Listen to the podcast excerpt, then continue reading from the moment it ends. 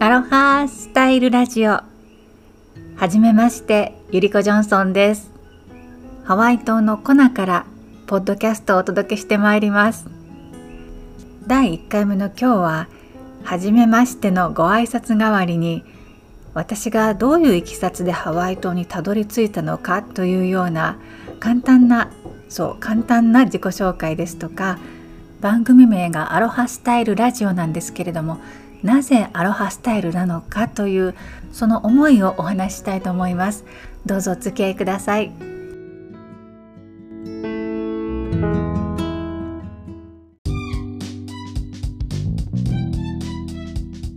アロハスタイルラジオ。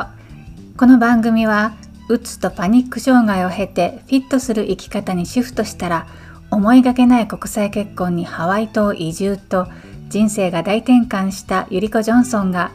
自分軸ですっきり豊かに生きるヒントやアロハ的豊かなハワイ島ライフをお話しています。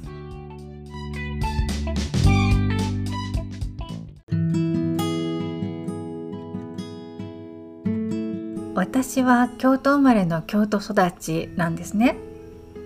それで、えー、大学時代もそれから社会人になってからもずっと京都でした。そしてできることなら結婚してからもずっと京都に住んでいられるようなそういうお相手と結婚できたらいいのになって思ってました。それくらい京都から出ることに対しては積極的ではなかったんです。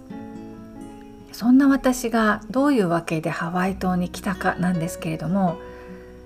えー、これはまたもしかしたらおいおい詳しいお話をねする回があるかもしれませんがさっくり話しますと、えー、30代の後半でねうつになったんですよね。で今思うと私の京都時代ですからそれまでの人生はうーん自分を生きていなかったと言いますか、うん、そう他人軸で生きていたんですよね。他人軸もしくは思考停止でした。みんながこうだから私もそうしておこうとか世間ではこういう考えだからじゃあ私もそうしておくっていう風な感じでねそう他人軸であり自分で考えるっていうことをねほとんどしてなかったんですよ。あとはね失敗するのが怖かったんですね。失敗してかっこ悪い自分を見られるのがとても嫌だったんです。今思うと自意識過剰なんですけどね。そうそれで失敗しないためにはチャレンジができないっていうそういう何て言うんでしょうそういうスパイラルの中に生きていました。だってねチャレンジをするということはリスクを取るわけですよね。でもそのリスクが怖くて取れなかったんです。なので私の人生こんなはずじゃないって思いながら何にも変えることができなかったんです。それだけじゃなく年齢とともにどんどんどんどんなんか小さく小さく収まっていくっていうんですかね。結局は自分で息苦しくなるような生き方の選択というんですかね、うん、息苦しい生き方をするようになっていました。だから鬱になったんですよね。まあそういうことも当時は分からなかったんですけれどもただ同じ環境で同じストレスを受けてもみんながみんな鬱になるわけではないじゃないですか上手に流していける人もいるのに私は鬱になったということでそれがなぜなんだろうっていうことをねその根本的なところを変えていかないと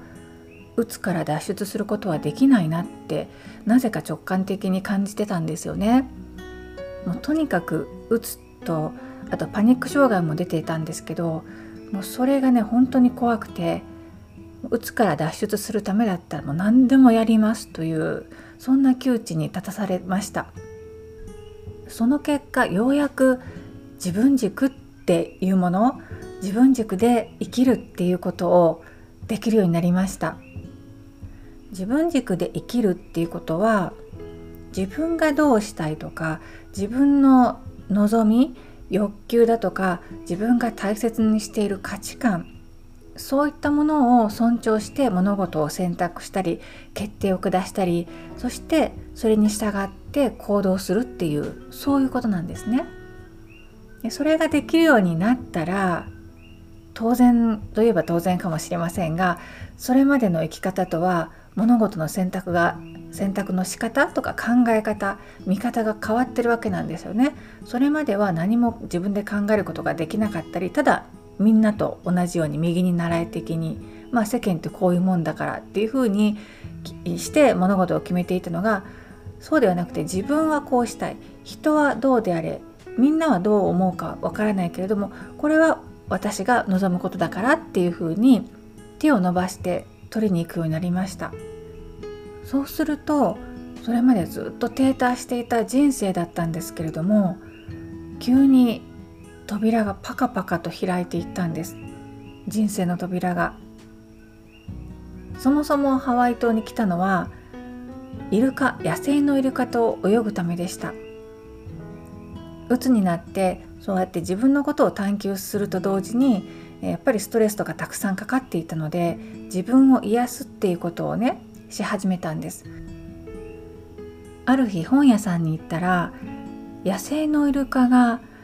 人を癒してくれる癒しの力を持っているっていうことをね書いてる本に出会いました。それを読んで私も野生のイルカと泳ぎたいって思ったんです。イルカの癒しっていうものを体験したいって思ったんです。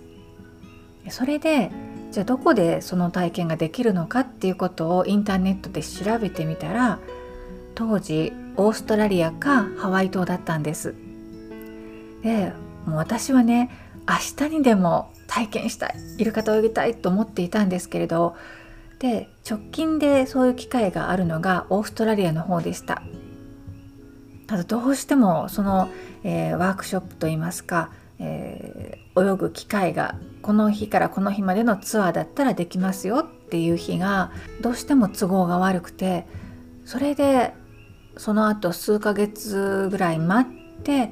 ハワイ島に行く機会を得ました。そうやってハワイ島に初めてやってきたことがきっかけで主人と出会いアメリカ人の主人と出会って結婚して移住してきました。とまあそんなこんなでハワイ島に住むことになりましたっていうことを周りに、まあ、お伝えしますよね。そうするとですね思ってた以上にあすごい羨ましいですとかいいですねっていうふうなことをあの言われまして周りの方から。それで初めてあハワイってこんなに人気があるんだってていうことを知りましたそれくらい私はハワイに対する憧れっていうのはさほど強くなかったんですねそれまでオアフ島には行ったことはあったんですけれども、まあ、もちろん素敵な場所だなとかそういうことはもちろん感じましたけれどもだからといって移住したいとかねそういうふうな願望は全くなかったんですよね。私が住むハワイ島は同じハワイとはいえオアフ島特にホノルルの街ですね。あの都会な街とは全く違ってもうほんと別の国っていうぐらいワイルドな田舎なんですけれどもそうもう本当京都の伝統的なはんなりとした雅な文化とか人付き合いっていうものとはもう全く違って真逆。いやもう180度以上違うもう一周くるっと回ってくるぐらい違う素朴というのかワイルドというのかソヤというのかなんですけれどもそれがね案外フィットして楽なんですよ心地いいです。うつ以前の私と今の私とどっちが幸せかと言ったら断然今の方が幸せですありがたいことにただどうしても例えば国際結婚したっていうことですとかハワイ島に住んでいるっていうようなそういう、ちょっと珍しいところばかりが周りの方からは注目されるようで素敵ですねって言っていただくこと少なくないんですけれどもでもハワイだからとか、まあ、国際結婚だからだから幸せなのではなくて先ほどお話しした自分軸ですね。自分で考えてそして自分の人生には自分で責任を取って自分で開いていく。もちろん主人と一緒に生きていくわけなんですけれどもそれも含めて自分の人生を自分で作っていく。そう自分軸で生きられるようになった。それが私の幸福度をねぐっと引き上げてくれました。だから大事なのはそこなんです。必ずしもハワイでなくていいんです。あなたが私が一人一人が住んでいる場所でその人のアロハな豊かな暮らし方生き方を選択していく。あなたのアロハスタイルをあなたのいる場所で実現していっていただけたらなと思ってそれでアロハスタイルラジオです。これからどうぞよろしくお願いいたします。それではまた。ライフアーティストゆりこジョンソンでした。マハロー。